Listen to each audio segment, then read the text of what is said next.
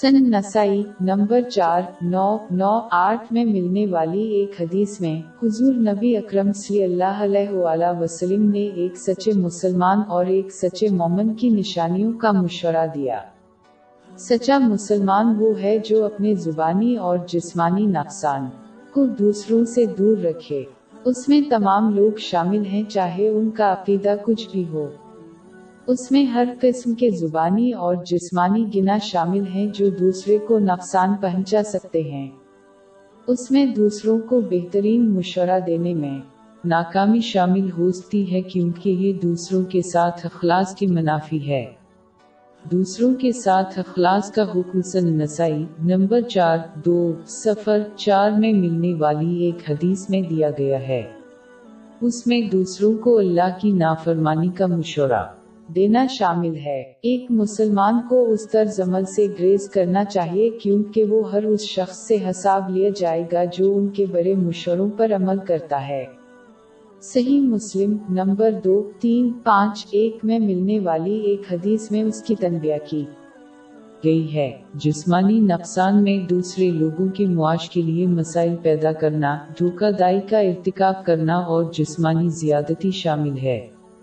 یہ تمام خصوصیات اسلامی تعلیمات سے متصادم ہیں اور ان سے بچنا چاہیے۔ پہلے بیان۔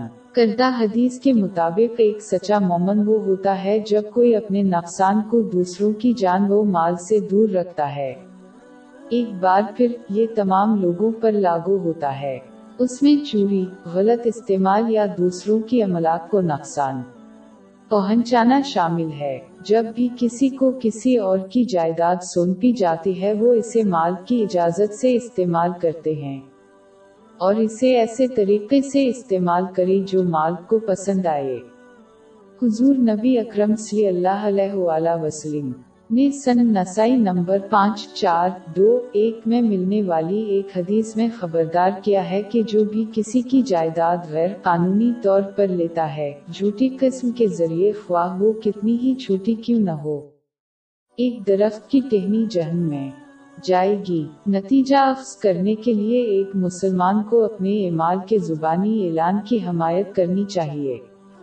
کیونکہ وہ کسی کے عقیدے کا ثبوت ہے جس کی ضرورت قیامت کے دن حاصل کرنے کے لیے ہوگی۔ اس کے علاوہ ایک مسلمان کو اللہ اور لوگوں کے حوالے سے حقیقی عقیدے کی خصوصیات کو پورا کرنا چاہیے۔